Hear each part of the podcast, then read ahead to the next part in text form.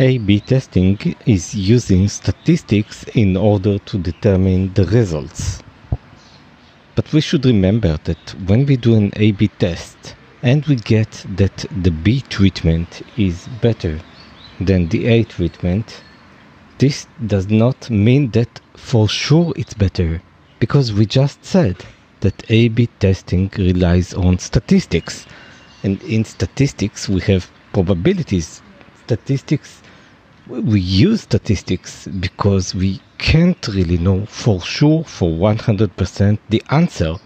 So even if an A-B test tells us that one of the treatments is better than the control or the other way around, that the control is better than the treatment, then this not, does not necessarily means that this is the correct state of the world. Therefore, there are methods that people have came with in order to mitigate. The question is whether this mitigation is good or maybe it's causing us some damage. In a blog post, in an article made by Twitter Tech Blog, they discuss the concept of AAB testing, which is have a second control you have the first control, you have another control, and then you have the treatment or the number of treatments that you have. I will take you directly to the conclusion. This only adds complexity. A second control or an alternate control only adds complexity to, to experiments. And if you have enough traffic to have two controls, just make your control twice as big with the traffic. But let's go a little bit inside the process and just describe what AAB means and how we get there. So the article is named The Implications of Use of Multiple Controls in an A-B Test. And they specify that, as we said, the conclusions of A-B testing may not always be correct.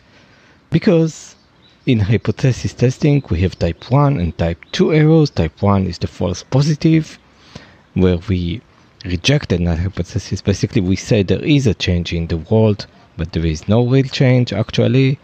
In type 2, it's false negative, where we say the world is the same, control is good, but actually we had an effect.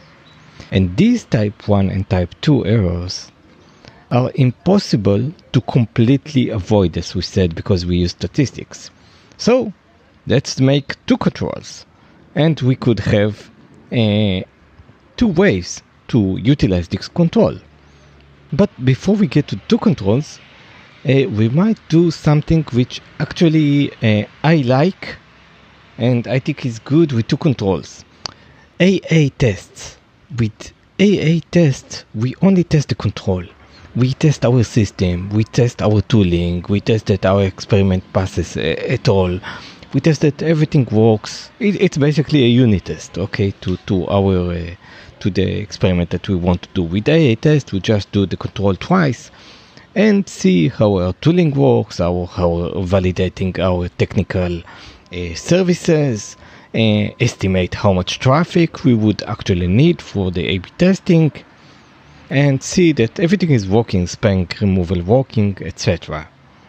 And now, a, so A test is good, is a good practice. A B test, separating the control into two, uh, they've actually made some checks on this and they tested two approaches Twitter. First approach is that we are going to reject the null hypothesis, basically we are going to say that treatment is better only if both control 1 and control 2 have a statistical significance change with the treatment. In approach 2, if we don't think that control 1 represents the population well, we'll, we'll just use control 2. You already see the problem with this because there is going to be a bias and people will just say, okay, control 2 uh, proved to be significant, let's take this one. Basically, in all the analysis that Twitter has done, they found that uh, AAB, or double control or alternate control, is inferior to just taking twice the traffic and placing it in a single control. This makes sense actually. The actual numbers is that uh, with the single control, but half the size of the population, they had 41% of false negative.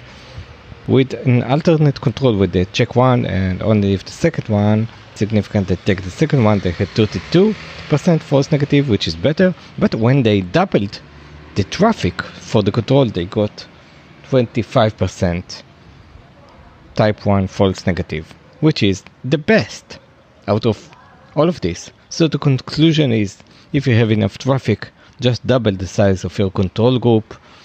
Do not do AAB tests. They will only make things more complicated. You want simple things. But AA practice is good to test your system and see that everything is working fine.